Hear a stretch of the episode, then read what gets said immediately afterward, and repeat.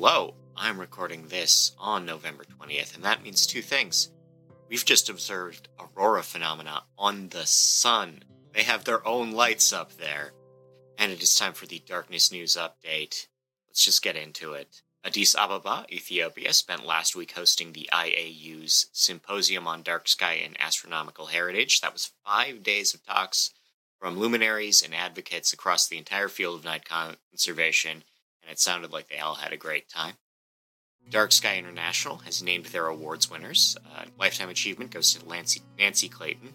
John Barentine got their academic prize, while Michael Jerome got their prize for public advocacy. While Wimberley Valley, Texas gets their prize for place. There are also uh, Rising Stars and regional awards. All those details are in the links in the description, however. Uh, DSI, meanwhile, also recognized Sopotnia Wielka in Jalesnia, Poland. Hopefully, I said that right. Uh, as their first dark sky community in Poland. Uh, local advocates have been working in the region for 30 years on lighting, actually.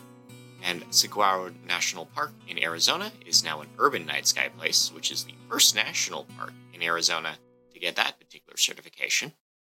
On the research side of things, Travis Longcore has compiled a list of peak sensitivity, peak sensitivities and response curves in photopigments across a number of groups of animals. Uh, full chart's very impressive to look at. You can see that there are a number of interesting things where certain certain species or groups of species do quite well. They curve together. Primates, uh, rodents do well. Lepidopters, which is to say moths and butterflies, just don't. They just respond to all light badly in different ways depending on the species. And Longcore's big takeaway from this is that there's not going to be a silver bullet in terms of designing a, a gas type or a phosphor type that just protects us all. But I think this research is a chance to not have a silver bullet, but to have frangible or low velocity or armor piercing or, ho- or hollow point or steel jacketed or an ammunition that suits what your target is. We can have something for someone, and we just have to spread it out geographically sensibly.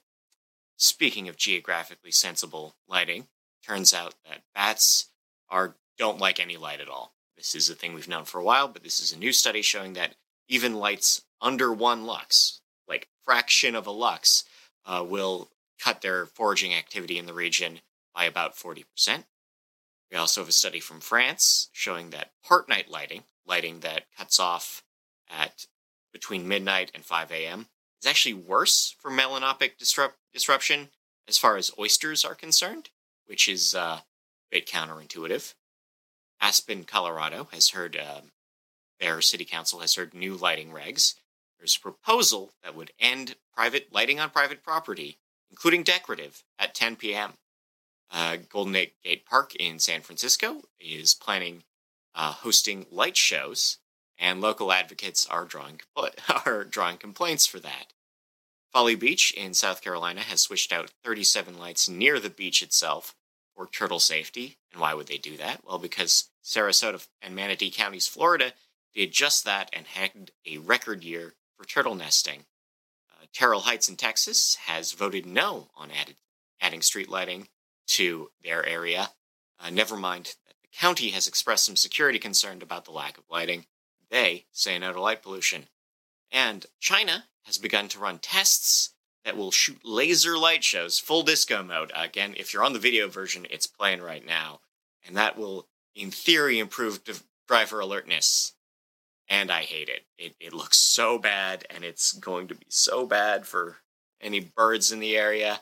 Oh, like I'm not a scientist of any kind, but I'm like, no, birds aren't going to like that in the least.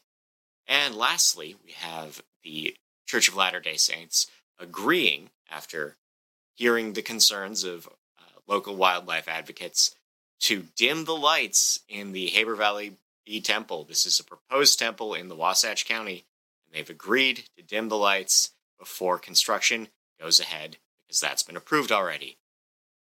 We got to take the wins where we can, and this one feels like a good one. I'm Scott Wachter. Uh, this comes together uh, based on the funding of the Lighting and Darkness Foundation. If you can offer a recurring donation or even just a one time donation, please consider it. It helps this series happen, it helps other projects happen, But otherwise, I thank you for your time. Until next time, enjoy yourself.